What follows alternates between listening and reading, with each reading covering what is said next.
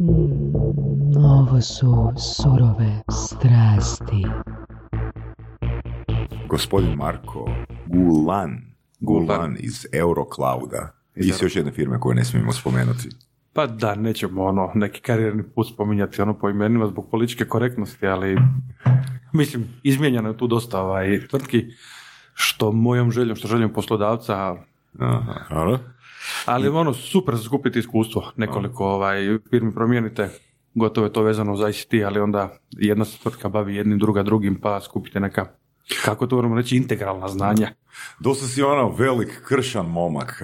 Koji si godište? 84. O, emo, sunce. I kaj si došao 2009. u Zagreb? 2009. u Zagreb. Dobro. I studirao si? A ovako, prvo sam imao neuspješni pokušaj psihologije u Zadru, nakon srednje Što to škole. znači? Nisi prijemni prošao ili? A, ne, prošao prijemni iz druge. Prošao prijemni iz druge, ovaj, ali to ono, kad skuže zapravo da psihologija je sve osim onog što sam ja mislio da je, onda ono, bilo je vrijeme dignuti Aj, sad ću nam reći što si mislio da je, a što je. Pa ono, više sam neko gleda to kroz stereotip ovaj, nekih ono, američkih filmova, ne sada je to fotelje, neki razgovor, ali puno više primijenjenog dijela psihologije, a zapravo kad, se, kad vidim zapravo da sve svodi na, na statistiku, onda mi je to bilo ono, mislim imaš neke, To, to, Ove. to si skužio na četvrtoj godini. ne, na prvoj. Dobro. Na prvoj, Pa, dobre, Prvo- dobre. prvu sam kliznuo, a onda sam ponovio i tamo sa starog na novu na Bolonju i ono, ta je druga godina bila ono, kako bi rekli, cajka na mukama, tako da, odlučio Možda- sam otići. Možda neki generalni zaključak da izvučemo. Ti sve pokušavaš dva put. Dva put prijemni, ovoga dva put prva godina. Da, put prva godina. Ajmo, ok, ajmo to staviti. Marko, koja je tvoja strast? Koja je moja strast? Um, a zapravo ovako u, u današnjem svijetu kad svi govore o nekoj ono disruptivnosti tržišta, ja sam više strastven prema, prema dijelu priče da se stvari ono standardiziraju i normiziraju. A, ne znam, meni je recimo totalno a, nepojmljiv način na koji je Uber došao na tržište. Cijenim ono to što, to što su napravili, ali neko mi to zvuči kao jedan veliki nered. A, ne ono iz perspektive što su taksisti u Hrvatskoj napravili po Europi ili bilo gdje, nego jednostavno taj jedan sustav koji održava samog sebe, ono mislim da je to jedan trenutno kontrolirani kaos koji može otići ono, kako bi nominalno rekli, ovaj kragu. Mhm. A isto tako i u svijetu tehnologije, ono kad se govori, ne znam, e-commerce još uvijek nije recimo reguliran, pa ima dosta ovih, hajmo reći, fake podataka, ono, tražite još x ljudi, gleda što i vi, a, najviše se kupuju za ovaj proizvod, nešto drugo što je daleko ono od istine. A, A da?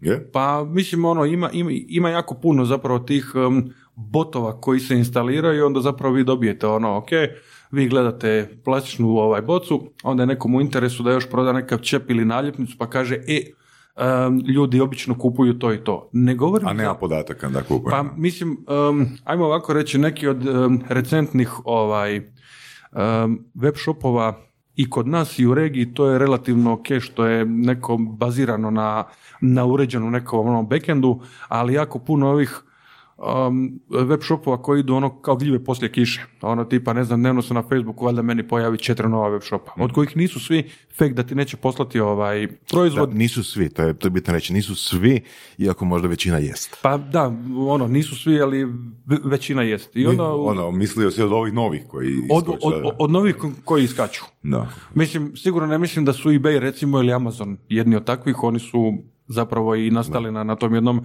transparentnom načinu poslovanja prema korisnicima, ali ovo ne znam, mislim imena su im ono Musify, nešto, audio oprema, a onda vidite da uz ovaj neki mikrofon ponude one neku stolicu. Znači, ono, nije baš da neko ko kupi mikrofon kupi i stolicu, ali Evo, nekom evo, ja interesu- jesam, ja jesam. Ikea mikrofon. Da. Tako da ovaj, nekako ta standardizacija kad se ono to dovede do reda što se može, što ne može, jer u principu ono ide se, ako govorimo kažemo o e-commerce-u, iako vjerojatno ima u Hrvatskoj ljudi koji mogu puno ovaj, vjerodostojnije pričati o e-commerce od mene, ja ga onako pratim samo kažem iz te standardizacije, kao i ostatak ono, neke te tehnologije. Um, treba zapravo riješiti se onog problema dovođenja kupca u zabludu. Dobro. Čekaj, čekaj, čekaj, čekaj. A ti dolaziš iz svijeta koji je nekako malo sales i marketing, jel da? Um, ja, ono, nažalost ili na sreću dolazim iz svijeta koji je sales i, i Pa marketing. to, je vaš posao, onako dođenje kupaca u zabludu, mislim, to je ono. Pa, ono, složio, bi- složio bi se i ne bi. Um, nekad, ono, u startu, nek, k- kad krenete po ovaj karijeru, onda je sve super. Znači, ono, ok, čim prije, u čim kraćem roku dobiješ bolji rezultat, ono, tu, tu si uspješniji, a onda kroz neko vrijeme, ono, shvatiš da zapravo nije tako. Ono, zadnji koji mi recimo, ono, neko novi način razmišljanja u prodaji otvorio je ovaj gospodin Bičanić iz Bičanić Consultinga. Ne znam da li smijemo. epizoda, epizoda koja 22, tako nešto. Tako, je rana epizoda. Ovaj, I ono, super lik koji priča iz perspektive grešaka koje je on napravio. Kako je on rekao, ono, ljudi mi vole reći da prodajem maglu, da nikad nisam bio u aktivnoj prodaji. I onda onako rečenica nakon toga, ali sam uspio prodati svoj trening nekom. I onda ovako staniš razmišljaš, pa mislim, čovjek ono dobro govori, prodaj sebe. Tako da zapravo je u prodaji. Mi svi gledamo da li on prodavao, ne znam, aute, životna osiguranja, auto osiguranja, nešto. Međutim, ono ne dolazi iz svijeta tako, ajmo reći, realne prodaje, ali prodaje sebe. I prodaje to svoje znanje, ono koje je u principu, ono, ja bih rekao, čak i jedinstven pristup na, na, na sceni prodaje, ed- e- edukacija ovaj, o prodaji. Da, ali ono što je Vorac rekao, zabluda kupca, baš danas ujutro, ne znam kako, došao sam do nekog dokumentarca o Ivi Sanaderu. I mislim si, ajde idem upalit ono da vidim, da vidim ovoga sadržaj malo i zahaklam se. Da. Ono, čak sam odgledao 26 minuta ono, na mobitelu iz kreveta.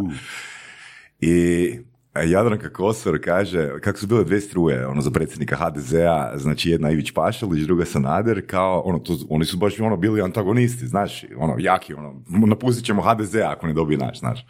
I ovoga, kaže, nevjerojatno, ono, apsolutno svi, nakon što je Sanader pobjedio, su samo prešli u njegov tabor. Ko da se nije dogodilo ništa prije toga. Nije, ono, sva svoja uvjerenja su odbacili jednostavno prek noći, kaže, unutar 48 sati.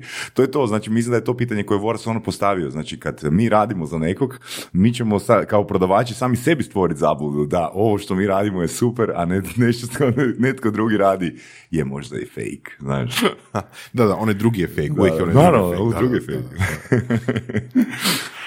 Da, taj generalni problem ne stavljanja u tu- tuđe cipele. Da, ono, drugi je fake, ja sam super. Da, a da. onda kad bi mogli izići ono jedan dan, ono, neki ono paralelni svijet kraj sebe vidjeti zapravo greške koje sami radimo, mislim da bi, da bi se iznenadili ono na, na kraju dana zapravo koliko tog radimo krivo, ali kažem iz tih nekih osobnih ovaj, uvjerenja. A, a što si, a, znači, kad si upisao psihologiju? 2003. jel tako? Četvrte? Mm, Pa zapravo da, taj drugi pokušaj 2004. Ok, i, a u Zagreb dolaziš na a, U- Zag- tehničko U Zagrebu sam došao na tehničko veleučilište, odnosno nakon psihologije sam odlučio pisati stvarno nešto što mi je ono, ajmo reći logikom se nametalo, mi zapravo ne znam šta mi je bilo da počnem razmišljati razmišljati o psihologiji.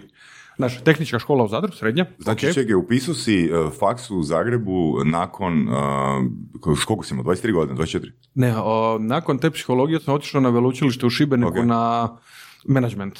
Uh, informacijski management i to sam odlučio ono stući baš baš i ono, zapravo sam riješio šest mjeseci prije roka fakultet, ono baš se zagrio i to je bilo negdje polovina sedmog mjeseca te 2009. I odlučio se zapravo nastaviti ono doći u, u Zagreb još plus dvije po Bolonji na, na TVZ-u. Taj mi je ovaj program se činio neko ono najbliži onom što, što sam skupio znanja u, na prve tri godine faksa. Onaj dio koji mi je bio super, ono na kraju da si čak i nešto tih kolegija uspio priznati sa, sa, Šibenik, sa fakulteta u Šibeniku, um, tako da mi je ono put kroz prvu i drugu godinu bio nešto malo lakši i kraći. A, kad si došao u Zagreb, odmah si išao graditi uh, network i davat uh, svoje znanje i svoje vrijeme, jel da? Di si, di si se priključio, Pa, Microsoft? pa networku sam se priključio još u Šibeniku. Aha, Kao Microsoft Student Partner, aha. Ilija recimo tako krenuo ovaj, iz kontre, Tomislav Tipurić koji je bio ovaj, kod vas.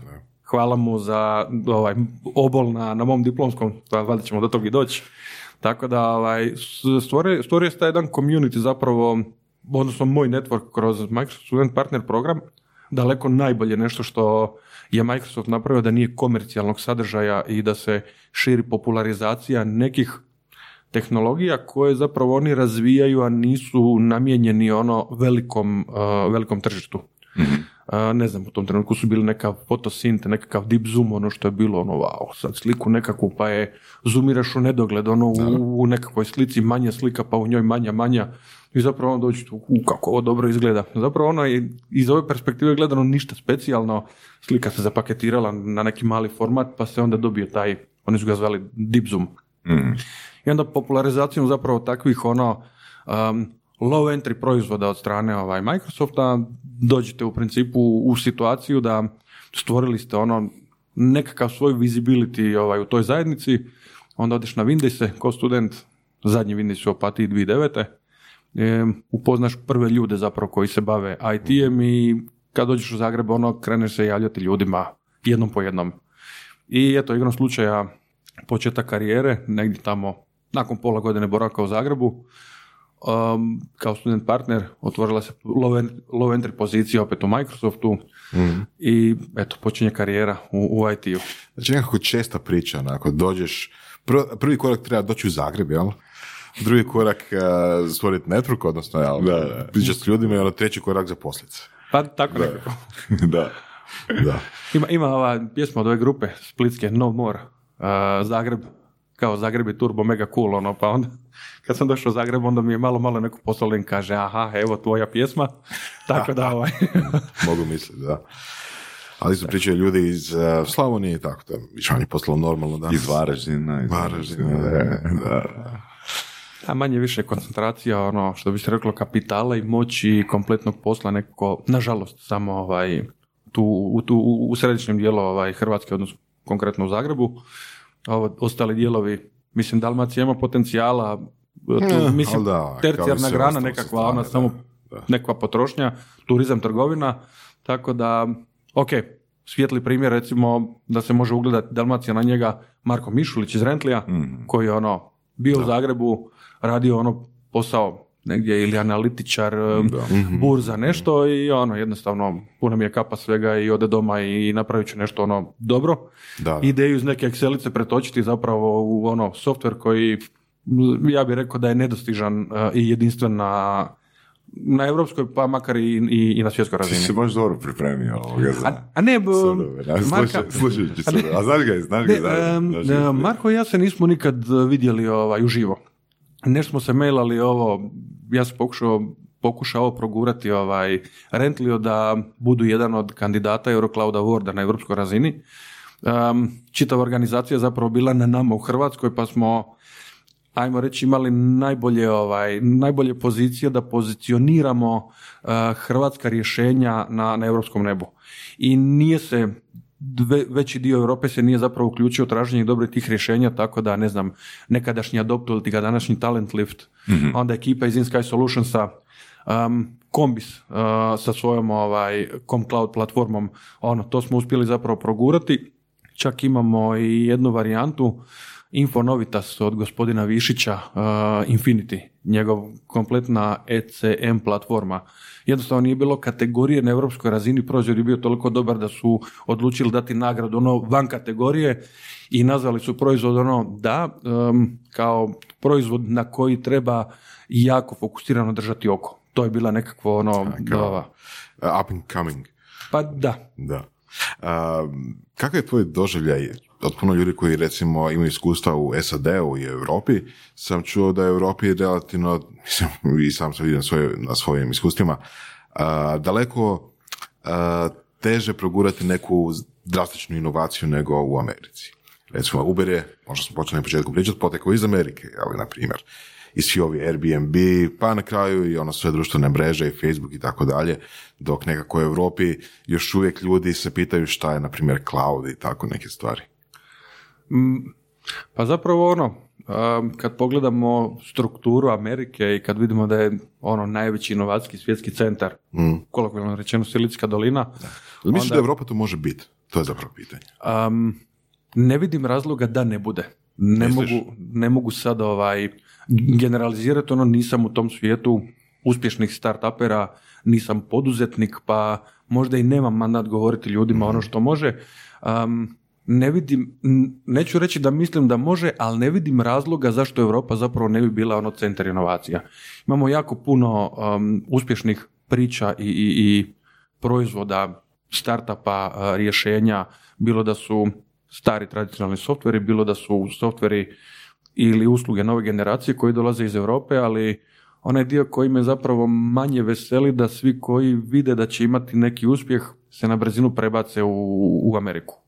Ok, nije ni Amerika sjajna i bajna, imaju i oni neki svojih ovaj rupa Da, da, jasno, i, i, i, i nekakvih um, bogom danih zemalja, ali ono, iskustva ljudi nije baš lako ni, ni, ni u Americi započeti. Ono, to je ogromna količina um, ajmo prvenstveno se baciti na, na poreze gdje imate ono porez SAD-a, pa porez nekog, ili to kantoni, pa porez općine, pa grada, pa ono tih poreza more sinje. Dobro, da, to smo čuli, to smo već više puta komentirali. Znači nije Amerika raj što se poreza tiče, nego zbog nekih drugih stvari. Mm, da, zbog kulture recimo investiranja, investicija, to, to, to, to. ono, da, debelo su iznad ostatka ovaj svijeta.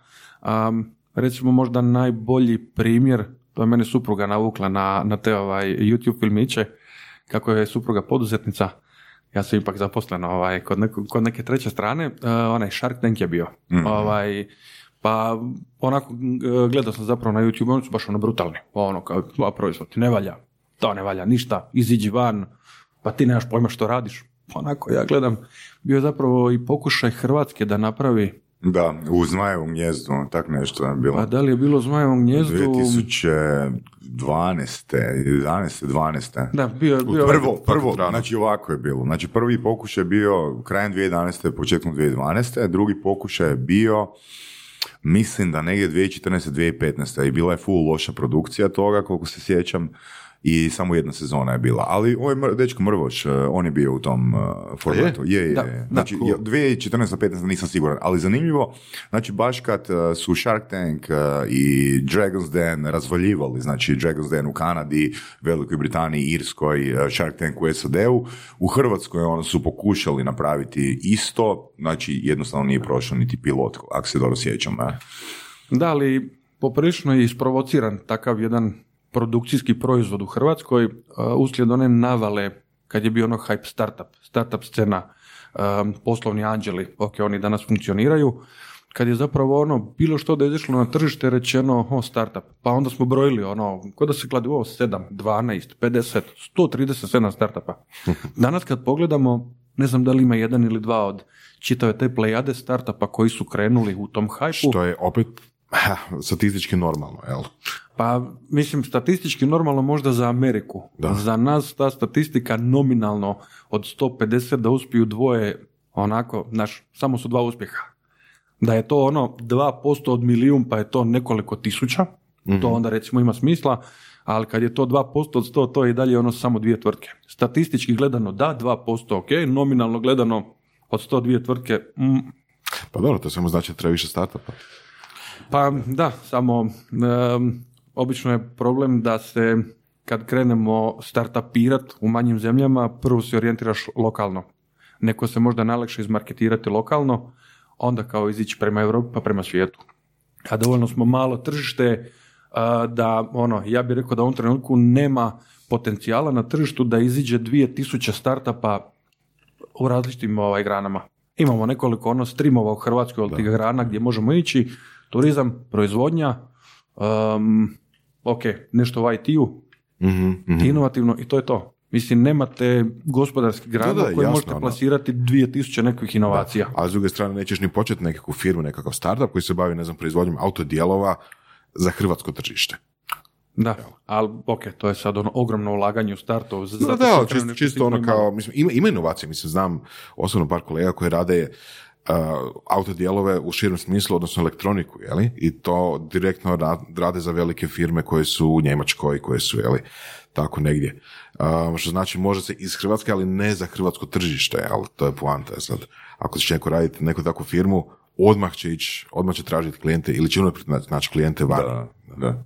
Da, neki su zapravo čak i okrenuli pilu naopako, što bi se reklo, stvorili ovaj um, nekav sustav i baš tvrtka iz Zagreba koja radi za ili Volkswagen ili Audi, a onda su se prebacili kod nas, radi se o InfoArtu, oni su napravili ovaj, da li je to payment sustav, ovaj Paydo, Paydu. Tako da oni zapravo imaju ono, e, njihov biznis se najviše vrti u autoindustriji da rade kažem, za neki od tih brendova automobila. Kod nas, kad tako su napravili iskorak na tržištu upravljanja, recimo, pametnim parkingom, onda su na to vezali taj payment, pa zašto bi zapravo bilo samo za parking kad mogu to proširiti dalje, tako i nastao zapravo taj pajdo, kao ga ja volim zvati. Ali ono, recimo totalno drugčije, izvani su zapravo uzeli, ajmo reći, fiksna primanja i ono, ja bih rekao i dobijanje dobiti i, i, i, i pokrivanje fiksnih dijelova poslovanja, a onda su nešto, nešto tu napravili. Na kraju sad imaju, mislim, u Hrvatskoj imaju jako veliki ono, ali ozbiljno velik postotak ovaj, upravljanih eh, pametnih parkinga i mislim da i u Europi dobro, dobro kotiraju. Ne baš u postotku kao i kod nas, ali u Europi ono dosta dobro oni kotiraju sa, sa nadzorom parkinga. A Reći ćeš nam, Marko, čime se bavi udruga Eurocloud? Em, onako, em, najprostije rečeno, em, adopcijom i prihvaćanjem clouda na, na tržištu, pa onda... Znači marketingom i prodajom. Nije marketing. PR, mi- PR, PR. Pa, pa u principu ovako, ajmo, a, mi kao Eurocloud nismo tvrtka. Mi smo zapravo tehnički gledamo, gledano neprofitna udruga. Međutim, kad dođeš negdje i kažeš mi smo neprofitna udruga, Da, da, ono. glava u pod, ono dobro, ve- Ili, ili imate veze sa Caritasom možda, onako. i već izgubio ovaj, e, sugovornika i dalje možeš nabrojiti što vidiš onaj stakleni pogled i ovaj samo kaže neprofitna udruga i to je to. I za pola sata kažeš gotovi smo. Da. Tako da ovaj, ne prodajemo ništa. Mislim, generalno ne prodajemo ništa. Ne izdajete račune, drugim riječima.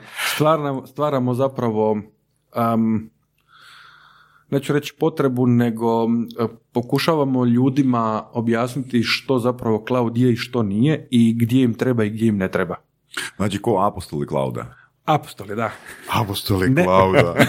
To je super opis. To je super opis. i ve- već vidim, Marko Gulan, apostol biti. Čekaj, onda idete door to door sales, da? Door to door... Ne, čak, čak, čak unutar tih vrata, ono, kuc, kuc, onda od prostorije do prostorije. pretvarate, pretvarate vodu u cloud, da? A, da, da, i, i natrag. I natrag ako treba. To se zove kiša. A, a onda ako, ako se maknemo sad iz ovo kao, ovo sad ispada ono altruistički dio, mi nastupamo i dajemo sve i ne tražimo ništa. em, organizacija zapravo ima jedan vrlo, vrlo ozbiljan ovaj certifikacijski postupak koji nije skup, prolazi kroz nekih 160 točaka, sad je još dodan dio cyber security-a, a, radi se, rade se assessmenti. Mhm. Znači, ono, im- imate svoj data center ili uslugu, pa možete ili dio ili kompletan data center proći kroz 160 točaka, podvučete crtu i kalkulator izbaci zapravo kolika razina kvalitete usluge se nalazi ovaj, Da, da, kod nego, znaš, znaš što meni pada na pamet, znači, ljudi često imaju uvjerenje, ako je neš- nešto dobro, onda ne treba marketing.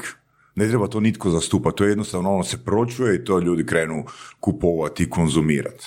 Pa i to je marketing, kad se poručuje samo od sebe. Čekaj, a, ovo je malo specifično, mislim, bar se meni tako čini da je IT industrija malo specifična sebi. Recimo imamo udruge za cloud, za promicanje clouda, pa onda imamo udruge za, ne znam, blockchain, promicanje blockchaina, pa onda je bilo raznih drugih, ne znam, ono, nekih tehnologija koji se tiču security, a tako sad da ne idem, ne idem dalje. Mislim, meni se čini, znaš, ono, kao neko, ono, da, da je to sad neka normalna industrija, znaš, ono, to je bilo kao da sad promičeš, ne znam, korištenje, ne znam, acetona u kožarskoj industriji, koriš, no, udruga za promicanje korištenja acetona u kožarskoj industriji. Ili ne znam, ono, udruga za promicanje korištenja šljunka u industriji ceste, kuriš, tako mi se nekako to čini. Što zapravo jako rijetko, ili barem ne znam za takve. A u IT-u toga ima fakat ono puno. Pa mislim, IT zapravo i od ostalih grana je dosta spe- specifičan. Zapravo, nekad je bilo teško odijeliti prvi zapravo moj nekakav dojam, ekonomiju od IT-a.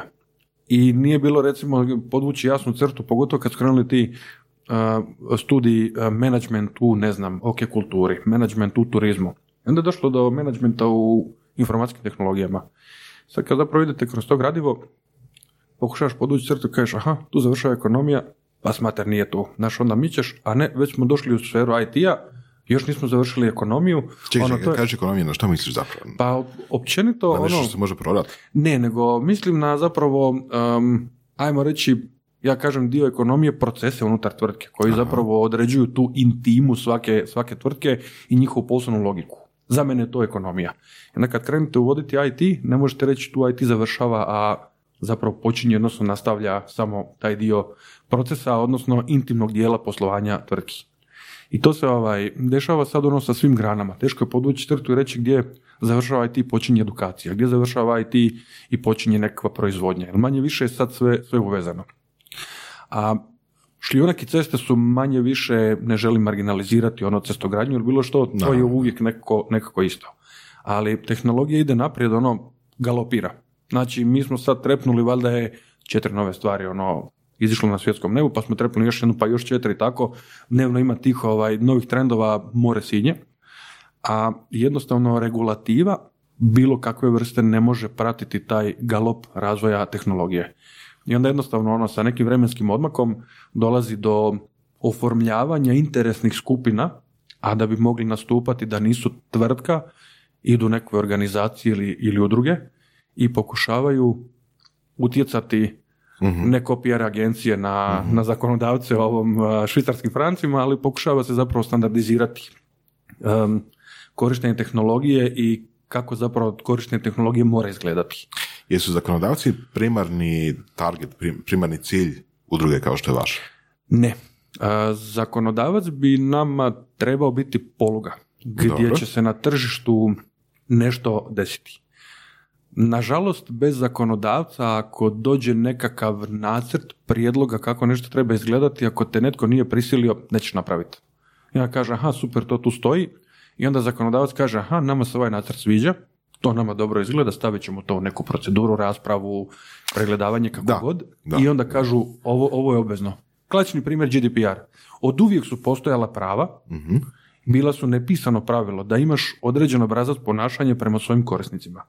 E sad, tehnologija je otišla toliko daleko da zapravo ono, nisi, aha, tehnologija to sama radi, pa ja tu nisam, pa opereš ruke, pa onda odjednom, aha, ovaj mi je prodao bazu, super, baza kontakata je moja i idemo sad šibati van. I od uvijek je bilo poznato da ti ne možeš uzeti iz perspektive bilo kakve agencije ili tvrtke tisuću nekih mail adresa, kupiti i poslati newsletter. To je bilo kažnjivo ili je bio prekršaj, tako nešto. I onda je došao GDPR i onda odjednom svi ono kažu, kao nešto se reguliralo. Reguliralo se ono što je prije bilo regulirano. Samo se napravio hype oko GDPR-a i mi smo ga zapravo počeli gledati u vrlo uskom segmentu. Međutim, taj GDPR je ono zahvatio zapravo jedan čitav kišobran, ono, pa se tu reguliralo i poslodavce kako se moraju odnositi prema svojim zaposlenicima, pa onda kako se gradovi trebaju odnositi prema svojim građanima. Onda mi je recimo ono najveća glupost kako dođeš u vrtić i ja ti daju niz nekih formulara da, da. popišeš. Da, popišeš, da, da. I onda dođeš i onda ti recimo, ne znam, um, baš imamo ono primjer, treba dostaviti djetetu knjižicu cijepljenja i onda ti ono pošalje, pošalje sa GDPR-a. Molim vas, sken knjižice za cijepljenje, ono, uh, Gmail. Ko to nadzire? Sad ako se hoćeš ići svađati, možeš otići, ali naša ono operativa u principu ono bilo gdje oni ne mare za to. Ali mene um, prisiljavaš da ja potpišem 20 nekih papira, ne dozvoljavaš mi da u vrtiću svoje dijete slikam, jer mogu mhm. slikati i drugu djecu, mhm. a onda mi se jednog javnog servisa koji ono, ovaj free dio Gmaila koji koristimo zapravo nije ni približno e, reguliran kao i ovaj dio Google Appsa. Znači kad uzmeš pretplatu Google Appsa, on ima potpuno druge postavke sigurnosti i privatnosti nego što imaju free računi. I onda ono, sve lipo provedemo, super, potpišemo, mi smo GDPR compliant i daj mi na Gmail nešto pošalji. Ono, ne, nekako mi to ne ide. I zapravo, ono, parcijalno je riješen problem. Ali ok, makar je riješen ovaj dio koji su ljudi um, slučajno ili namjerno zapravo prelazili preko toga kao ajde to je tehnologija. Ok, to nekako razumljivo jer postoje stvarno udruge i organizacije koje se bave promicanjem svjesnosti barem o informatičkoj sigurnosti, ali i oni stvarno imaju misiju utjecati na zakonodavstvo. Mislim, to je, to je super primjer. Ali onda imamo recimo stvari gdje, na primjer, udruge koje promiču vjerojatno tako slično, slično i vama, jel? Cloud, jel? Koji u principu kažu, ok, ako neki grad, ako neka država radi projekt, po pravilima struke bi bilo da se koriste neka ono, efikasna rješenja koji su trenutno ono, best practice, ono najbolje prakse i zbog toga trebaju koristiti cloud, jel da? Tako nekako ide priča, jel? Umjesto da to ide tako da, na primjer, država ili grad raspiše natječaj i onda jel, bude nekako očito koje, koje je rješenje najefikasnije. Hm. I ako se ponude, ne znam, tri loša rješenja i dva dobra rješenja, ova dobra rješenja bi trebala biti i ekonomski uh, isplativa. Prvo ne bi trebalo biti najjeftiniji, nego e- ekonomski najisplativiji, što znači da neko može biti duplo skuplji, ali ekonomski isplativiji. da. da. Ali zapravo se ono kompletnom, kako ljudi to vole reći, ono, došlo je do promjene paradigme u, u IT-u s tim cloudom. I jednostavno i proizvođači hardvera, pa i proizvođači softvera um, nekako najviše politikom cijena i nastupom na tržištu skreću kormilo korisnika da se čim više prebacuju u oblak ili ti u cloud.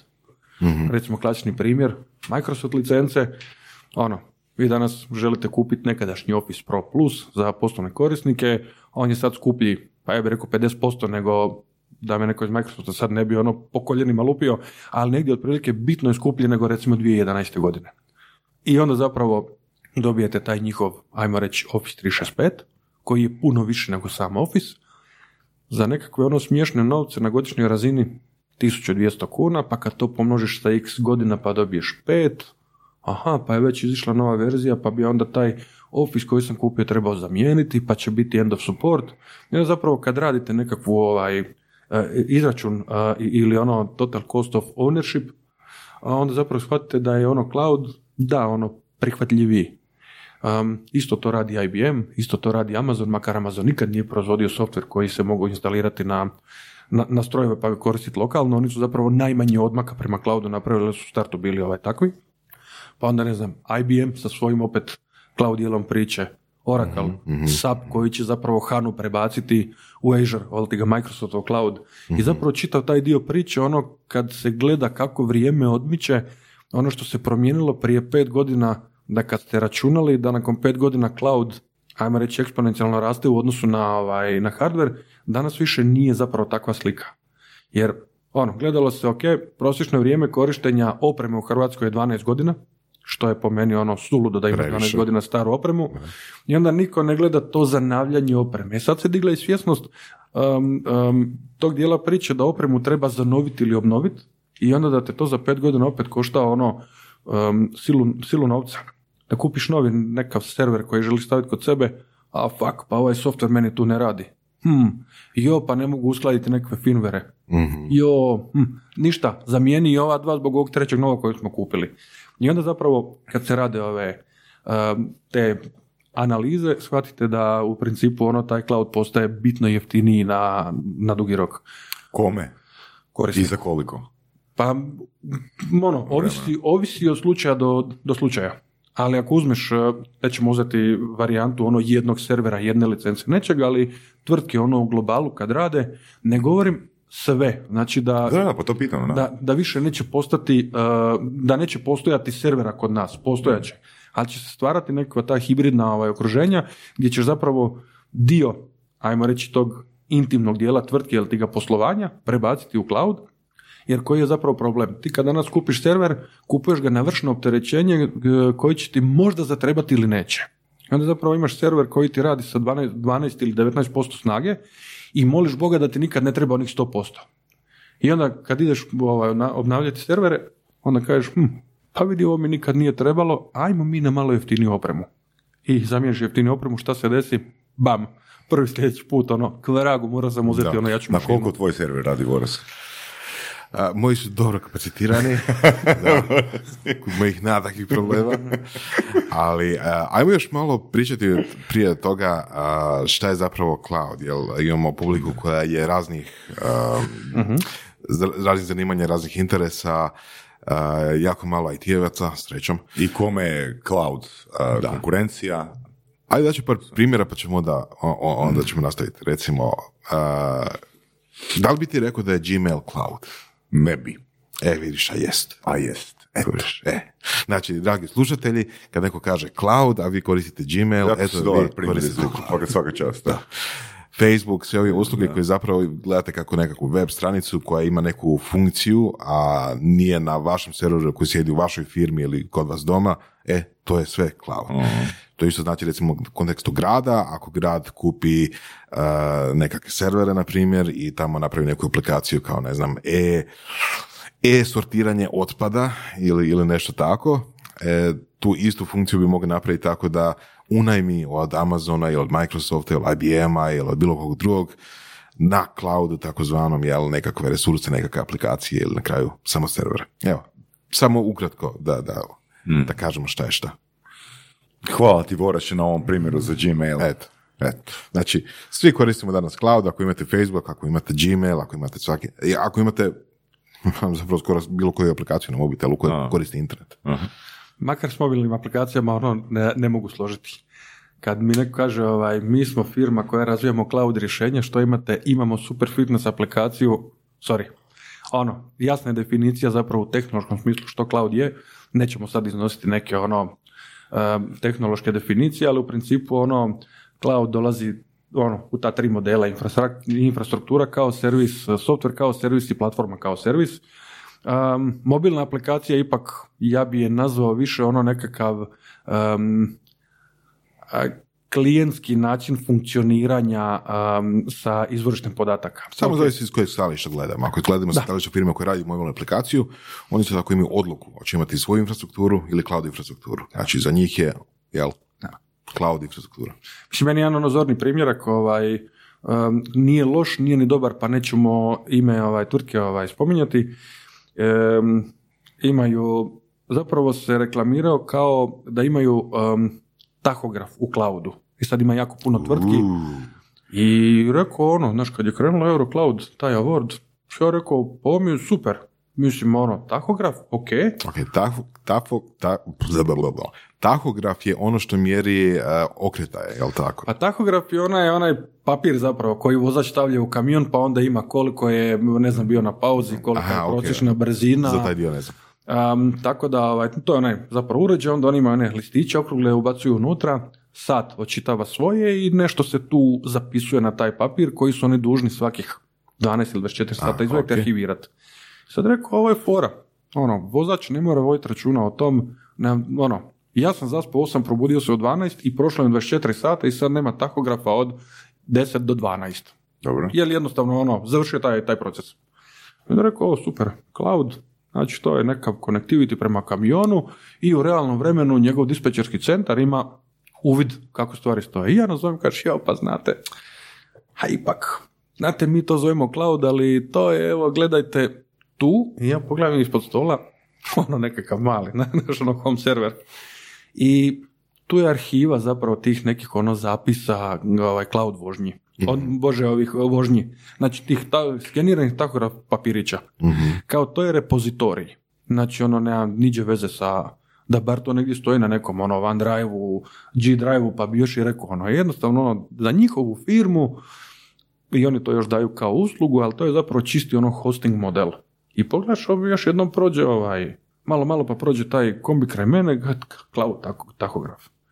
Recimo gdje je ono puno bolja varijanta, ovaj, rješenje od tvrtke Mobilisis iz Varaždina, koji ima ono cijelokupno to rješenje za, za nadzor vozila, pa je to igrom slučaja unutra i, i, ovaj, i taj tahograf.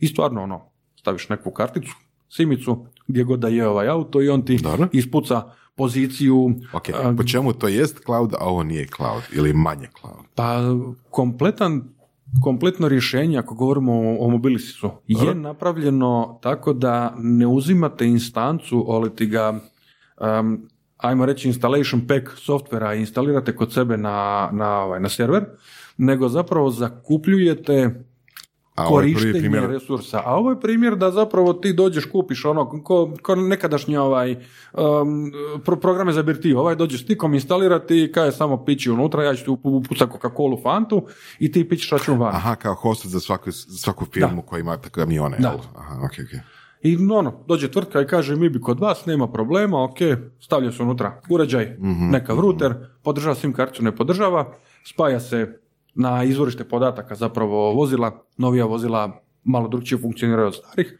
i vi zapravo dobijete analitiku korištenja ovaj, Ok, vožnje. znači u, bilo kojem, tome- u bilo kojem trenutku, dva i pol ujutro, ako se šef probudi, on kaže, o, Jozo bi treba biti u vožnji, ali evo ga tu stoji u nekom hotelu tamo, ne znam, u Austriji.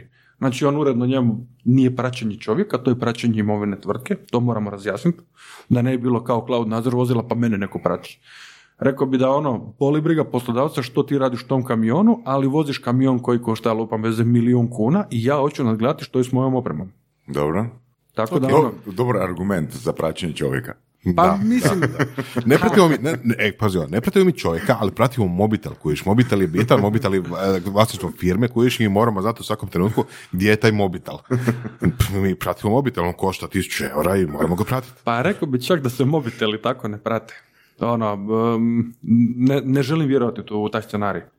Ne želim vjerovati u scenarij da se mobiteli prate, makar se može ono, ako je neko ono nemilo djelo nastupilo, može se zapravo dobiti podatak koji je mobitel bio na kojoj um, triangulacijom neke tri bazne stanice. Nisam ono u, u, core telekomunikacijama na taj, ono, u tom dijelu, Da, ne znam da, kako da. bazne funkcioniraju, Da, da. ali, Ali može dobiti lokaciju ovaj, mobitela. Imaš, jel slučajno možda imaš Google Apps, uh, Android auto. da, da, da, e, e. ali mislim Google Apps, on, njihovu komercijalnu onu ponudu, onaj Google za firme. ne, nemam. Nemaš, ok. Ali recimo da imaš firmu, da imaš Google App za firmu i da si spojio to sve na mobitel i da imaš, imaš instalirani onaj Maps, jel, Google Maps, i ako nisi defaultno isključio da se to dogodi, jel, jel, imaš podatke di si bio, šta si radio. A da, tu, Mislim, to imaš po defaultu i kao normalna osoba, ako vidiš I, osoba. I za sve zaposlenike. Da, da, da. Nemoj se zezat. Cool. Pa meni jednom mjesečno dođe... Ili ovaj, ne. Gle, možeš ti to isključiti. Jel, ali to samo znači da ti podatke nećeš vidjeti, ne da ih nema. Da, da. Mislim, mene svaki mjesec iznenadi ono, evo sad će ti Google reći di si ti bio. Bili ste na 59 novih mjesta, To je za one s Alzheimerom, ne? Pa da. ono, kad švabu počne sprema stvari, onda... no, ono, kao, gdje smo bili ovaj mjesec? Pa kao, nigdje. Pa, ne, ne, na 59 novih mjesta sam bio. ali, ali mi ono, još više ovaj fora, ne znam zapravo koji je izvor podataka, ono tipa, kad odem danas od vas, onda će me recimo LinkedIn početi nuditi ljude kao možda znaš, vjerojatno će ponuditi dvoje, troje ljudi iz rukometnog saveza, pa onda iz ovih firmi ovdje koje, koje se nalaze. Jel, bli- blizu smo doma sportova. Pa da, mislim, ono, vjerojatno će me pitati, ne znam sad koji je prvi odio objekt, ali ono kako je bilo u Lupa bez kafe baru Peppers. Da, da. Znaš, ono, kao tu se zadržali sat vremena, pa valjda bi neki review ostavili. I onda će lagano, to si gledam već neko vrijeme, išla na, na službeni put jednom u Split i vratim se u Zagreb. Ti sutra ono, maybe you know, neki Frane Matanić radi u Splitu u nekoj, znaš ono, i točno gledam, a idem gledati di su firme. Kako sam bio na lokaciji tipa Domovinskog Da, da, jasno, šest, jasno, tako mi je neki ono, ajmo reći, um, radijus zapravo tvrtki ljudi počelo nuditi kao ljude koje znaš. Onda se makneš ono, ne znam, odeš iz Zagreba, šta ja znam, iz kvarta u kvart, onda People who bought Marko also bought Mate. I evo, ti podaci su u cloudu. ti podaci su u cloudu, da. A, a ovaj dio što se tiče ono mobitela i tih vozila, da, da i taj dio razjasnimo zapravo, ono, e, rekao bi da iz te perspektive bitno ono, a baš što se prati. Ok, zna se da mobitel je aset tvrtke ili tvoj privatni, ok, ali em, ne možeš me pratiti na taj način da mobitelom vidiš u koje, gdje ja ulazim i na koja vrata. Ako je već nešto materijalna imovina tvrtke, kao što možeš pratiti gdje je radni stol, ne vidim problema da se može recimo nadgledati gdje je auto tvrtke. To je samo što je ovo nepokretna imovina, ovo je kao pokretna imovina, onda su ljudi dosta, dosta osjetljivi. Ima sad ono razno raznih varijacija na temu. Recimo, ne znam, um, kako regulirati isto rješenja koja su manje više sad bazirana opet na, na cloud tehnologijama, postojala su i prije, da imate recimo ono um, trgovačke putnike. Kad pogledate ono, ne znam, tipa Vindija, Podravka, Dukat, um, koji god trgovački putnik um, dođu u trgovinu sa nekakvim, ovaj, da li je to onaj um, handheld uređaj, da li su to tableti, mobitel ili bilo što, lo- logira se ono na kojoj je lokaciji, gdje je, pa čak se išlo toliko daleko, ali mislim da nije pravno pokriveno da zapravo možeš vidjeti da li ti je čovjek skrenuo sa rute.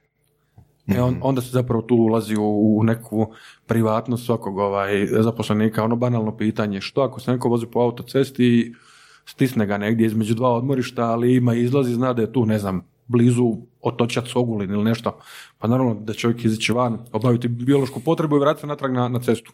To je recimo ono rubni dio zapravo z- zbog kojeg stvari ovaj, nekako, ajmo reći, padaju kod praćenja mislim uređaja koji su asocirani sa fizičkom osobom. Ono, ja recimo kad sam uzeo ovaj pametni sat od Samsunga, prvo nakon 7 dana sam ga skinuo. Točno nisam znao da to treba se nešto kao kalibrirati. ti mater, ja si prema ujutro pul 105, jebote rikniću. Ja na kraju dana 97. Kaj dva sata ležim, pita me žena što radiš, rekao pa ništa, ono mirim puls. Meditiraš. Puls 98, umirovanju, rekao jebote. Znaš, gotov sam, nema me. Ja sam znaš, ne izabrao kako se to ovaj, kalibrira, ali onda da, nastavno na tu priču zapravo koliko su mi ono blentavi ko korisnici. Znači staviš pametni sat, očitavati ono neke biološke funkcije, onda još ono kao, ej, gle, ja mogu facom otključati ovaj mobitel, i ja mogu otiskom prsta i onda ovako kažeš, "Hm." znači da sam otisak prsta, da sam biometriju, dao sam za, opa, dao sam svoje ovaj, neke biološke funkcije, potpuno onako um, samostalno i, i, i ovaj, um, dobrovoljno Samsungu, Google ili bilo kom i onda se ono pitam što će moj poslodavac kad mi da službeni telefon. Ba meni je poslodavac najmanji problem. Veći mi je problem, veći mi je problem zapravo Da, Samsung da. koji mi kaže Samsung ono, zna kako dižeš, a poslodavac samo zna gdje si. Danas bi vam zdravlje trebalo biti dobro. Napravili ste 8000 koraka i vaš puls je ujednačen i još te pita ono, e, hoćeš da ti dodam koliko si kave i vode popija i još mi daj svaki obrok pa da ti kažem vi ste danas super ili ono, danas ćete se debljati ono, uf, ok, gasi sve što ti ne treba, daj sad štopericu i eventualno sinkanje not- notifikacija, ono, čim manje daš podataka, tim bolje. Dobro, fino si se izvukao.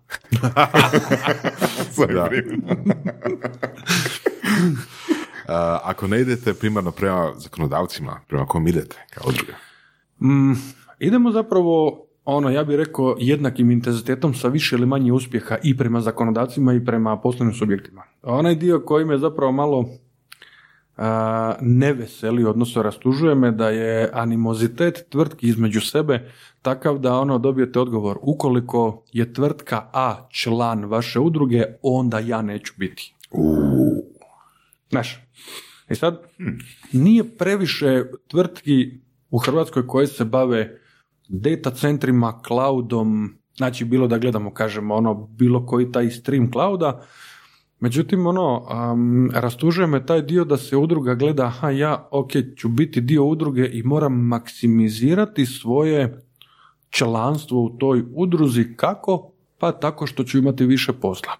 Ako je netko drugi koji je moj, moja konkurencija unutra, a onda ja nemam što raditi u udruzi. A, čekaj, zašto bi se neka tvrtka priključila udruzi? I koji su sve, koji su sve zadaci udruge? Mm, zadaci udruge su da, kažem, se popularizira cloud kao takav korisnicima clouda, Dobro. popularizirati ga treba i oni koji daju uslugu, znači sigurno da to ne treba biti e, autoservis Đuro, nego će to biti davatelj usluge. Um, i, i, I zajedničkim zapravo nastupom svi imaju istih problema. Da recimo sami ste spomenuli ono, ne znam, iziđe nekakav tender van, jave se tri, tri loša, dva dobra rješenja, međutim a, jedno od loših rješenja je najjeftinije i ono se izabere. Nemate zapravo jasno definirano što cloud mora zadovoljiti. Ok, dakle, da li firme koje su udruzi su firme koje se bave prodajom clouda? Da. li? Da. Ok, da, Da. To, to, to, sam, to sam pitao, ne? Mislim, zamišljeno je tako, kažem ti, zbog animoziteta, ono, gotovo pa je taj broj minimalan koji su naši članovi. Mhm. Ono, iz te perspektive zapravo bitno drugačije dišemo od recimo ostatka ovaj, Europe. Na primjer, ono, u Francuskoj um, su dio i Euroclouda i jedne druge udruge CISPE, Cloud Infrastructure Service Providers Europe, Znači oni su se svi udružili, veliki davatelji cloud usluga, jest da su oni konkurencije između sebe, Dobro. ali sigurno da zajedno mogu napraviti veći utjecaj na prvenstveno državu, pa na Europsku komisiju, Europsku uniju, da se donese standardizacijski paket. Mislim, klasični primjer, ja Dobro, sam... to je ono što je Toplak spomenuo, to je više model zadruge. Da, Jel da? U tom slučaju da, a- ali ako zadruga nastupa jel van je kao jedan entitet, jel? Da, zapravo, mislim, to je samo ono, um, ime udruge da bi neki pravni subjekt, ta udruga je pravni subjekt, mogu zapravo službeno nastupiti. Da, da Jer mogu mislim, se nekako javiti što- kao udruga, da. Što sad imate problem, recimo, um, želiš mijenjati nešto u, ajmo reći, pravima prema životinjama. Ne možeš otvoriti DOO i nazvati ono prava životinja DOO, i otići prema državi da država radi s tobom. Je li to pogodovanje jednom a, komercijalnom poslovnom subjektu? Onda ljudi rade udruge. I onda udruga ima potpuno pravo jer Da. pretpostavljam da su porezno i zakonski malo drugčije Da, ovaj, da, regulirani. Znači, zadruga em, bi i mogla imati profit, znači udruga nema profit. Udruga je sama po sebi neprofitna. Uh, mislim, e, po, sil- po sili funkcioniranja udruge uh, imaš nekakav income novca, Hmm. ali ti nije primarna ideja zarađivanje. Ako Odnosno- zadruge može biti. konkretno dijeljenje dobiti. Baš sam Da, pričao, baš, baš sam objašnjavao nekome neki dan. Ovaj, udruga je PR, Mm. zadruga je biznis. Mhm. jel?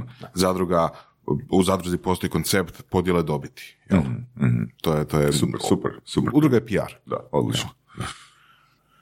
I, I onda, šta se dogodi? Ah, i, I onda se dogodi zapravo da čitava, čitava knjiga spadne na dva slova.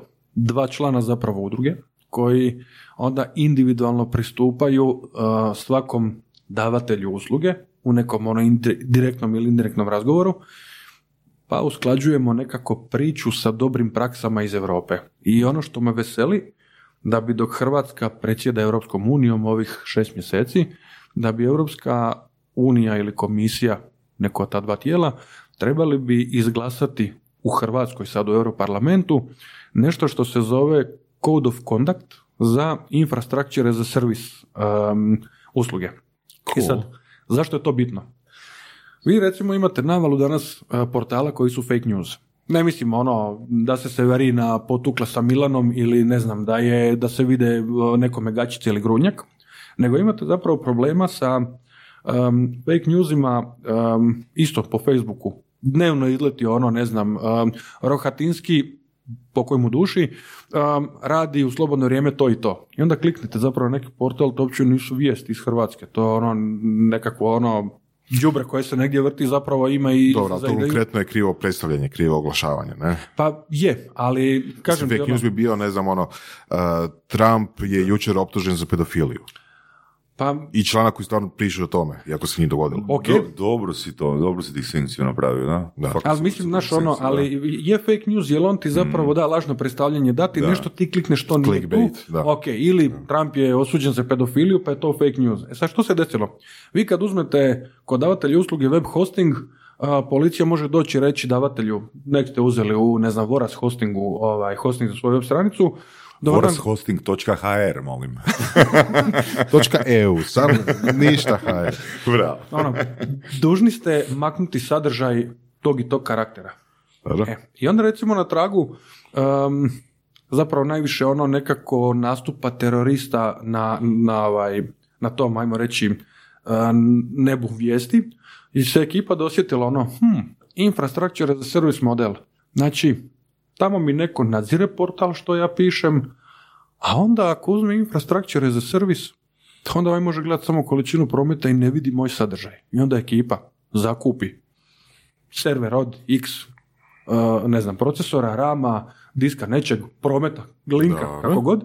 I on digne gore sesiju, odnosno digne neke tisuću sesija, tisuću web servera. Dobro. I sad ono, kao, evo, e, Ivan Voras, um, ono, istukao partnera ovaj, Sašu. Mislim, mislim, da trebamo pojednostaviti što si upravo rekao, jel malo nekako ono, previše informacija. Da li misliš na slučaj tipa e, ja želim napraviti sajt koji je namjerno fake news iz koje iz koje zna kojih razloga, bili to ono, ekonomski ili politički i sad ne znam, umjesto da to hostam u Hrvatskoj gdje znam da će me, ne znam, ono, neko tu i tamo tražiti za a, podatke ili servere, Mhm. to napravim tako da uzem uslugu u, ne znam, Indoneziji. Možeš opet uslugu Jel uzeti. pričaš o tom slučaju? Ne, možeš ti, znači, možeš uh, jednostavno uzeti, kažem, ono, zakupiti server u infrastructure za servis modelu, jednom od modela clouda Da. i ti unutar tog, ajmo reći, svog balona Dobro. Digneš nekoliko portala. Međutim, davatelj usluge koji ti daje uslugu može po biti u sistemu Indoneziji. IASA, može biti u Indoneziji, može Dobro. biti tu u Hrvatskoj, on nema pravo uh, uvida u sadržaj unutar tog babela IAS. Osim ako policija ne traži, da. Čak ni onda. O, čak ni onda. Ne. E, i, i, i- Ne znam, bi se Marko Rakac složio s time. Pa dobro, ja, ja govorim o teoriji, no, ono, Dobro. neću, neću sad ovaj, o, o- praksi, pretpostavljam da postoje ono, ajmo reći baš rubni dijelovi zakona gdje će zakonodavac ovaj, reagirati i reći ok, daj mi tu sesiju, rasparčaj što je unutra. Međutim, to zapravo je ideja tog code of conducta, da jednostavno ono imaš binaran dio. um, sa ovog odredišta, iz ovog balona dolaze fake news reži. Nije mi bitno je li gore 1, 7 ili 557 portala reži. Zanimljivo. Jer ti kod portala imaš uvid u vijesti koje se pišu i ti možeš maknuti jednu vijest. Kod IS-a, kažem, nemaš ono, nemaš uvid u, u, u informaciju, nego samo u količinu podataka koji ide kroz pipu van. I onda je neko rekao, a mi bi trebali nadzirati ono što se dešava u unutar balona IAS koji netko zakupi kod davatelja usluge. I onda je neko rekao, ok, gle, ajde zamisli situaciju. Ode banka, kod nekog recimo Deutsche Bank ode u data center Eko Deutschland i tamo zakupi svoj infrastructure as service model. Da li bi ti, kaže, koristi usluge banke da znaš da ti tamo neko može nadzirati tvoju transakciju? Kaže, ne bi.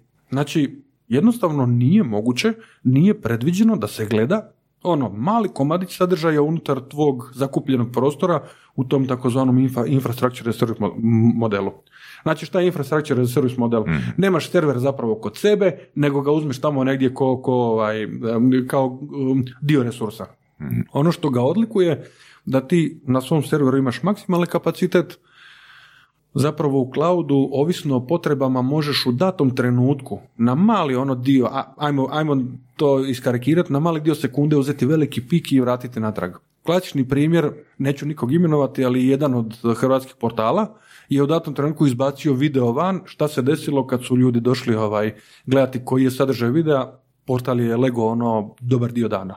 To je ono jedan recimo od tako ono ja bih rekao seljačkih use case-eva gdje možeš ono jasno ovaj, opisati što cloud donosi. A koliko epizoda surovih strasti bi se trebalo downloadati unutar sat vremena da se tvoj server sruči, Boras? Um, barem sto put više nego sada. Pa je li to problem? Pa nije. Ajmo ljudi, slušajte, Wow, ajmo, ajmo, ajmo. Razuvjerite Borasa, nek bude 200 puta više. Da. Um, ok, dobro, znači imamo taj slučaj da, da, da- ali to je sad pitanje podjela odgovornosti, jel? To je sad pitanje, znači ako si ti vlasnik portala kao portala, onda si odgovoran za sadržaj koji je na portalu, znači ti imaš nekog ko se učili za unos vijesti, za editiranje, za nadzor komentara i tako dalje. I onda si ti odgovoran za već, veći ili manji dio toga. Ono što EU ide prema tome koliko znam je da čak i komentari su odgovornost vlasnika portala. Što mi je totalna glupost, ali Totalno dobro. glupost, ali mislim da ide u tom smjeru, jel da? Ako već nije to i na papiru. A, ono što ti pričaš recimo s druge strane da ako ti unajmiš server od nekoga, da taj server da, da taj neko nema trenutno pravo gledati što je na tom serveru, jel tako? Jel to je, nije njegova odgovornost. Njemu je da daje struju, da daje hlađenje, da, jel, da je fizički prostor tom serveru. Ali to opet, znači, pomičemo odgovornost. Ako je vlasnik portala, portala odgovoran za komentare koje ljudi ostavljaju na tom portalu, onda po toj logici je vlasnik, eh, vlasnik šupe u kojoj je server odgovoran za sadržaj koji se nalazi na tom serveru. Um, hm, ovako prosto rečeno, da? kad, kad, to tako Ako to nastaviš, staviš u ekstrem, da. da. Um, pa da, ali Da. zapravo ono, um, stvar ne bi trebala i neće biti takva. Ja se iskreno nadam da neće. Da. Zato Ono što jer, smo... mislim, to ti je ova varijanta. Uh, imaš stan viška i odlučiš ga rentati. Mhm. Um, I neko u tom stanu ima kućnog ljubimca i ne odnose se, inače nisam aktivist o zaštite kućnih ljubimaca, ali to mi je Dobro ono- da si rekao, inače nikad ne bi ono pogodili. ovaj, em, da imate ono, ne znam, kućnog ljubimca, kanarinca kojeg ne hranite. Dobro. I neko stvarno prijavi ono vaš, vašeg sustanara i dođe neka inspekcija i kaže mrtva ptica. I ona kaže, aha, super, voras je kriv. I ja dođe kod tebe i kaže, ej, u tvom stanu, ovaj što je u najmu stana, ne hrani kanarinca i mrtva ptica unutra. I ajmo, voras, dođi ti nama da izjavu. Pa možemo smisliti neki zanimljiviji primjer. ono, tipa, znači, možemo. Znači imaš stanove, iznajmljuješ stanove i sad ne znam, u jednom tom stanu je ne znam diler eh, nečega, recimo neka bude trava, jel, zašto ne? I, ovaj, I onda tebe optuže jel, za kriminal. Evo. A ti samo dao stan. Evo, Evo. Kla- klasični primjer, kad ga spustiš na, na, na te ono. Da. vrlo niske grane. A, ono što sam nedavno saznao je kako funkcioniraju, odnosno zašto funkcioniraju impresumi u magazinima i, i knjigama čak. Jer onako impresumi, kad kupiš magazin bilo koje vrste, šta god, ima urednik, pa onda ima, ne znam, ono, odgovorne osobe i tako dalje. Znači, postoji, ako ja sam dobro razumio, doslovno lanac odgovornosti. Znači, ako na impresu mu piše urednik, on je odgovoran za sav sadržaj. Znači, urednik kontrolira novinara, ako novinar napiše pizdariju, ako je potpisan novinar, on odgovara, ako nije potpisan novinar, urednik odgovara. Onda, ako nema impresuma, ako impresumu ne piše urednik, odgovoran je izdavač koji je tiskao to. A, ako se ni to ne zna, odgovoran je, odgovorna je teta na, na, na kiosku koje prodaje taj magazin. Opa, Da. interesantno. Da. Znači postoji ono, ako sam dobro razumio tu cijelu priču, a, definiran lanac odgovornosti, jel? Znači mora netko biti odgovoran. Super. Jel? Znači, Čekaj, ko je odgovoran za surove strasti, ti ili ja? dogovorit ćemo se. U impresumu smo oboje. Obojica. Uh, ali kužiš što, što hoću reći. Znači, ono, zašto je bilo drugačije sa nekakvim digitalnim sadržajem? Jel? Ako si ti vlasnik portala, je ok, dobro, ti si odgovoran za sadržaj koji se objavljuje na tom portalu. Ti nisi odgovoran, ne bi smio biti odgovoran za komentare koje neko drugi napiše na tome. Jel? Ok, ti si publisher uh, vijesti, ti nisi publisher komentara, iako se ok, oni nalaze na tom sadržaju, ali isto tako neko može na fizičke novine napisati, ne znam, ono, Da. šta god, i sad šta? Jel, jel, jel urednik novina odgovoran za neko što je neko kemijskom napisao na, na, na papiru? Je li izdavač novca odgovoran ako se ja nešto išarao na novčanici? Da. Isto, i- isti primjer, jel? Da. Znači, ne, ne bi smio biti. Ali to su neke stvari koje se trenutno odlučuju, odnosno koje se trenutno prebiru. Dobro, slažem se da bi portali možda trebali, um, glupa je riječ, nadzirati, ali ono, i teško je svaki put u nekom, ako govorimo o komentarima, Da, nije prepoznati da. govor mržnje, Da. Pogotovo ako je to nekakav bot pa neko stavi je, točka, točka, bm, točka, točka, ti, Da. onda to To je zapravo... za mene govor ljubavi, ne govor mržnje. Ha, mislim, ono, da, ovisi koji s druge strane. Ekstremne ljubavi. Tako, ovaj, em, onda jednostavno botovi mogu, makar će, ja mislim, botovi toliko napraviti da će zapravo moći i potrebom umjetne inteligencije zapravo vidjeti da je to ista riječ sa nekim odmakom točkicama, ako već to ne radi. Ali mi je s druge strane onda problem a, sloboda govora.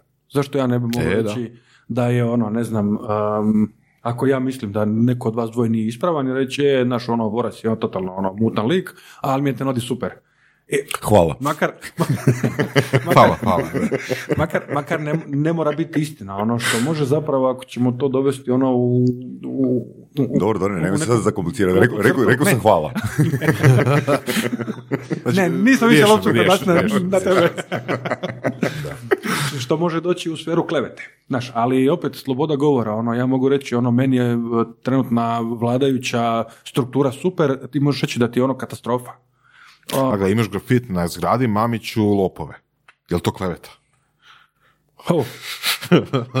Ha, ako nije ukrao, onda je.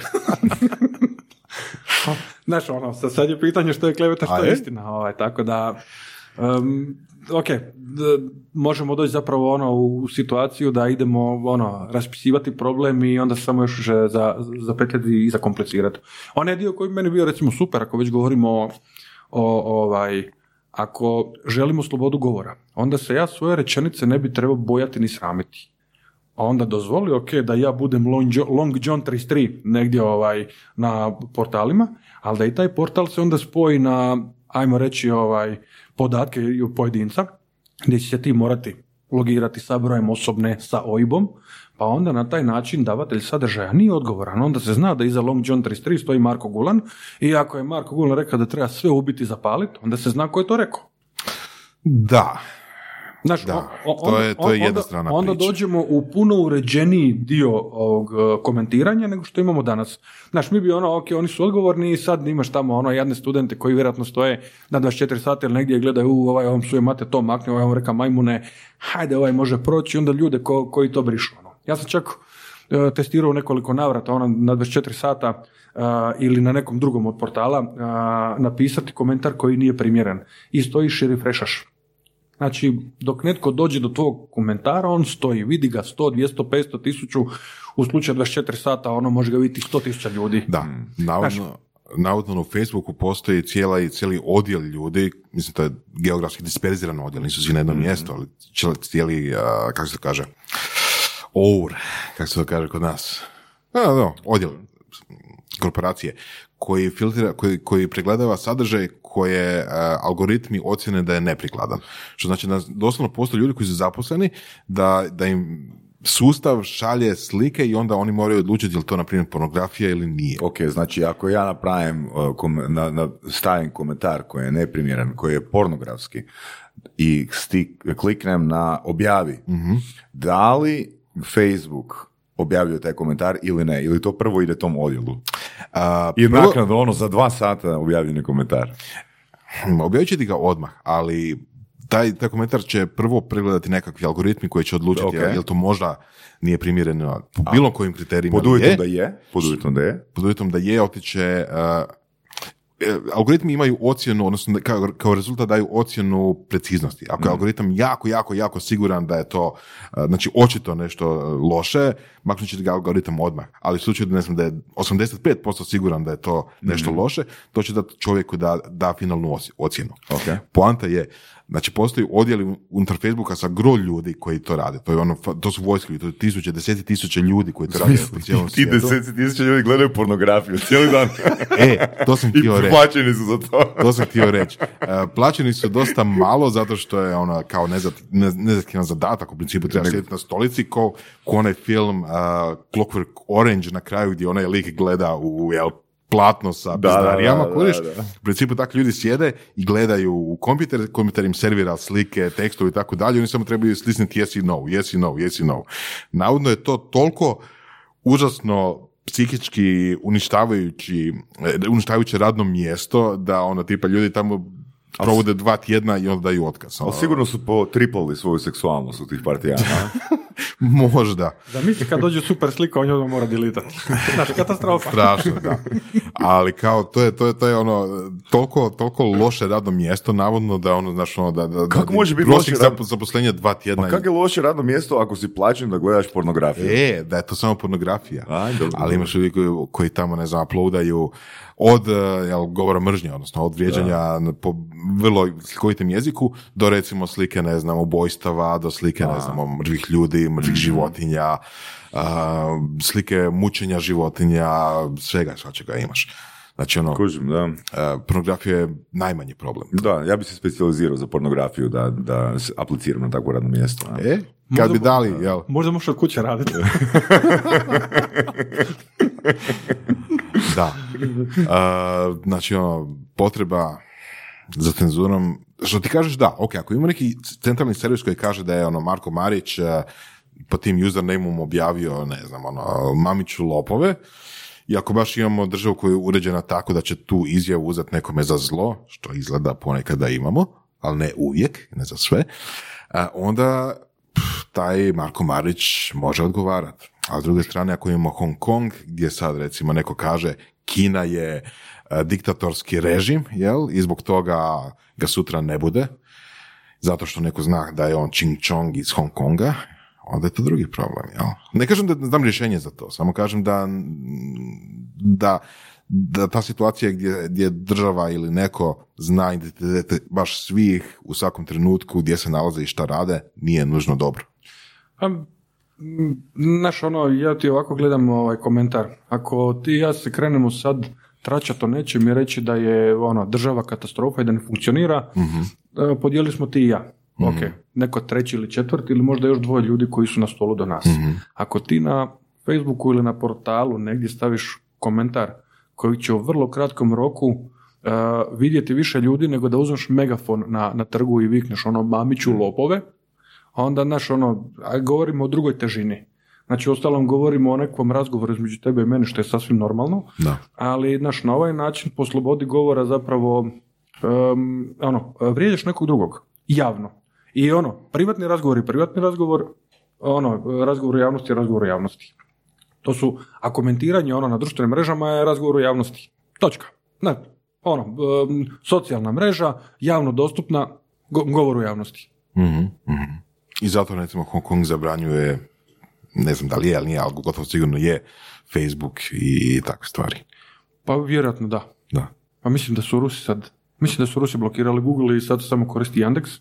Ako nisu, Ne bi me da, čudilo, da. da onda Putin ima suludu ideju da će oni napraviti nešto ala Windows, ali da bude ruski proizvođač. O Sjevernoj Koreji da ne govorimo, ok, Kina sa tim nadzorom ljudi, ono, ok, to, to su neki ekstremi. Ono, imamo taj ekstrem recimo Kine i imamo ono ekstrem drugih država gdje bi se zapravo ono pustilo da se tržište ljudi sami reguliraju.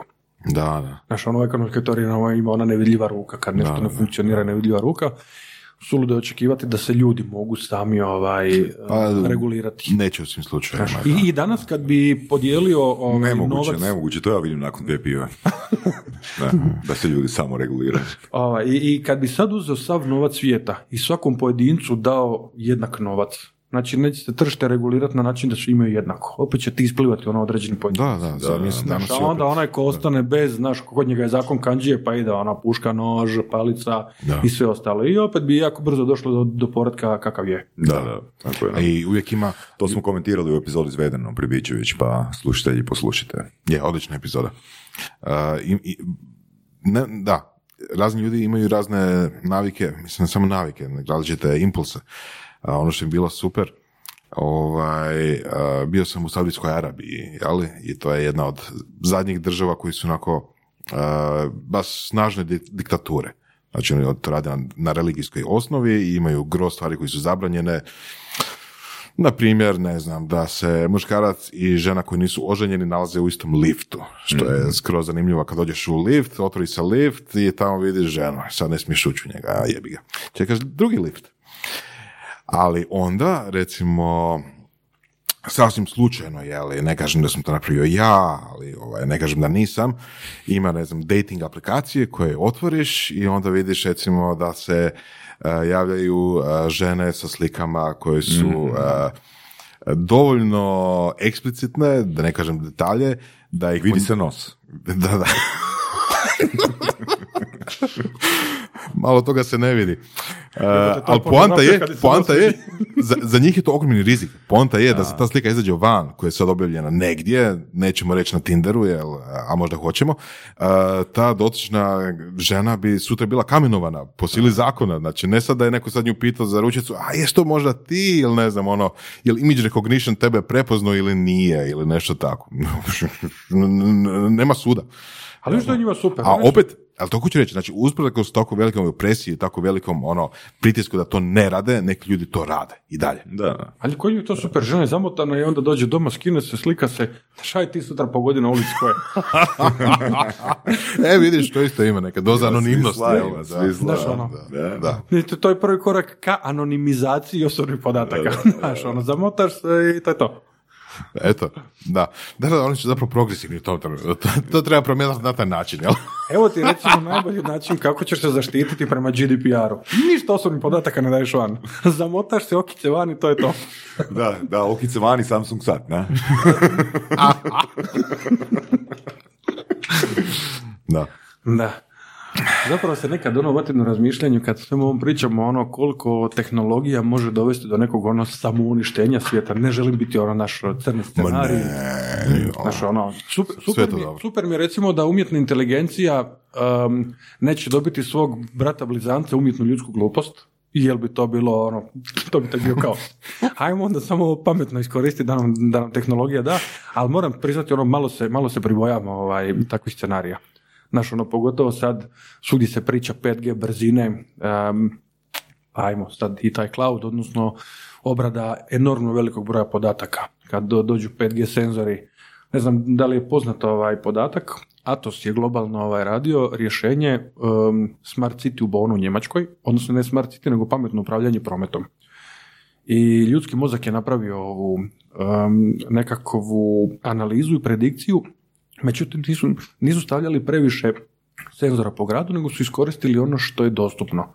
Znači, ne znam, ono, semafori, um, možda kamere, oni metalni brojači što se stavljaju Aha. pod ceste metalne ploče, pa on računa koliko ovaj, ljudi prođe.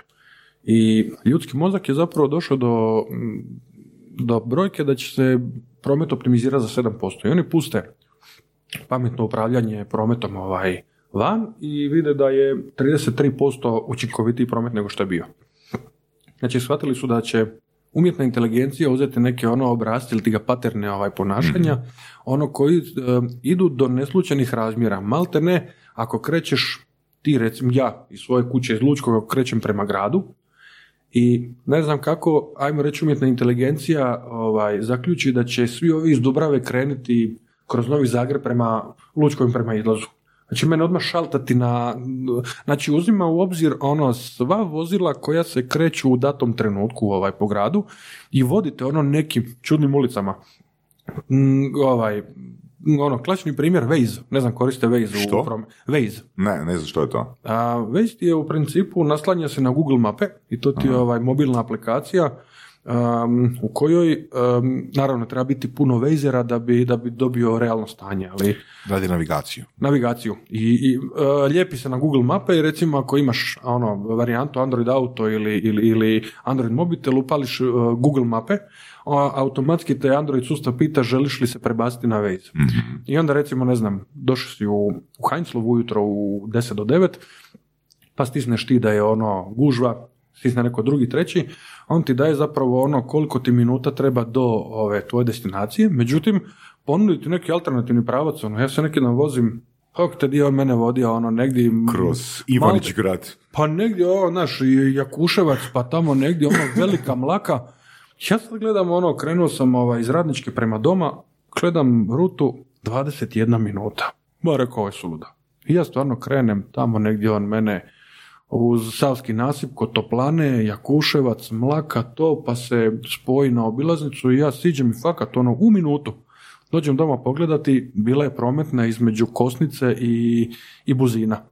I ovaj mene lagano prije Kosnice preusmjeri po tim ulicama gdje ima najmanje auta i stvarno ono, ruta duža za nekih 10 km, međutim, stalno se, kon- konstantno se voziš. Čekaj, hipotetski, znači kako bi to funkcioniralo?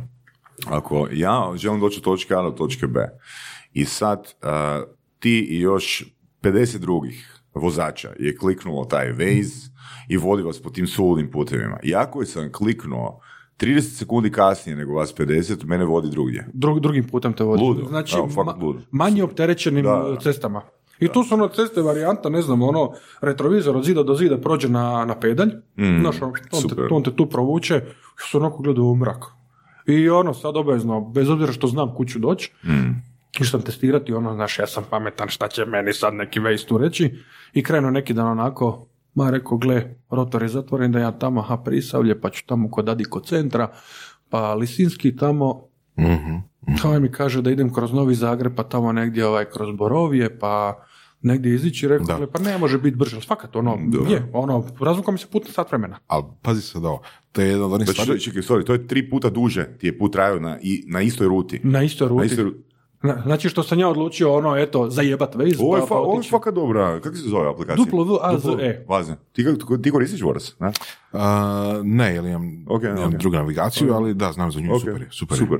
Preporučujem fakat odlična da. preporuka i nama i slušateljima. Je, je, fakat je. Ono, Mm. fakat treba koristiti. Um, ali pazi ovo, znači, to je jedna od onih stvari koje u principu može biti samo jedna. Jel? Ako, ako 50% ljudi koristi, na primjer, Waze i 50% ljudi koristi nešto drugo, e, te ta dva sustava koje međusobno ne komuniciraju će slati ljude jel, u suprotne smjerove, odnosno Da, e, jedni drugima će praviti je Dobro primjećivanje, a? znaš šta je najbolje? Super, super protiv Da ti se Waze naslanja na Googleove mape. E sad, meni je totalno nepojmljivo na koji način Google mapa tebi kaže gdje je zastoj.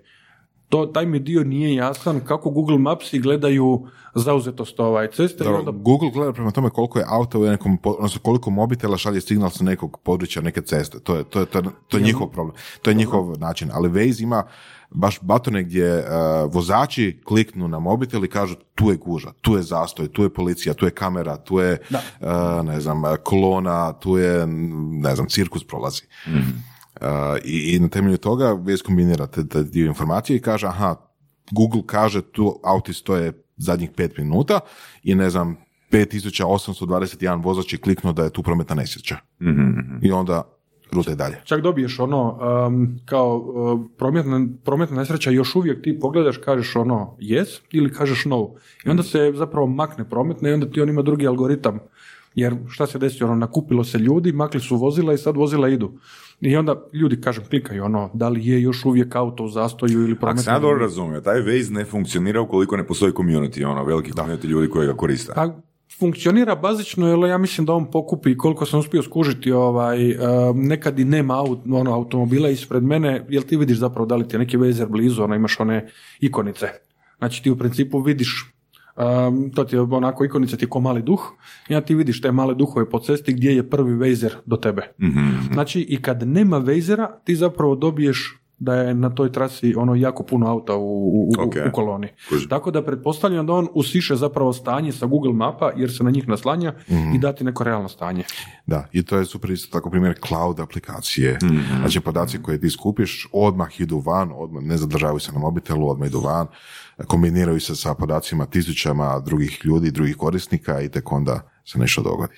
Ma, iluzorno očekivati da će ono, netko zapravo složiti ono takvu količinu serverske snage da će moći ovaj, Da. e, na takav način, ajmo reći, nastupiti i Da. obraditi e, sve te podatke. Da. To, je- to je onaj dio zapravo gdje je tehnologija ono super, ali kažem, bojim se ono nekog trenutka kad će tehnologija reći ono la pa pa. Mm, super. Marko, fakat ti hvala na gostovanju. A, moram pohvaliti količinu primjera, primjere koje si dao. Mislim da slušatelji ono najbolje im se to uprogramira u glavu kroz ono primjera i fakat ono, mislim da je to a, slušanje ovog intervjua je dobra preporuka gostima koji dolaze ono kako treba izvući ono primjere koji će biti pamtljivi. Na? A, možda neke završne riječi za Eurocloud ili za cloud ili za euro. A, ono, ja bi, ja bi rekao da, Želimo eura. da trebamo skinuti stigmu, odnosno ne mi, nego sami korisnici koji bi trebali Apostoli trebaju skinuti stigmu. Pazi, pazi ne, ne, ne, ne, ne, ne, ne, ne, ne, neću apostolima. Em, ono, na stranu šalu, na stranu. Ovaj, em, mislim, korisnici u principu doživljavaju taj cloud kao, kao veliku babarogu. Ono. Em, jako kažem veliki community, ono, pitajte ljude oko sebe, nije to toliki problem. Stvar je zapravo samo prihvaćanje i, ili neprihvaćanje. Ako imate ono krut stav ono oko bilo čega, u principu možete ono na kraju dana samo ući deblji kraj. No, ono, nije ovo sad tjeranje svih da se koriste cloud tehnologijama, nije cloud moj, znači ja od prodaje tog clouda globalno ne dobijem ništa, ali smatram zapravo da si minimiziraju svi skupa rizike i probleme koji mogu nastati normalnim funkcioniranjem informacijskih sustava. Ok. Hvala ti Marko još jedan na vremenu. Hvala vama. Hvala. Slušali ste podcast Surove strasti. Ako vam se sviđa, lajkajte. Ako se slažete s gostom, komentirajte ili ako se ne slažete, Ako imate pitanja za ovog ili druge goste, pišite nam u komentarima. šerite nas s prijateljima sa sličnim interesima i čujemo se u sljedećoj epizodi.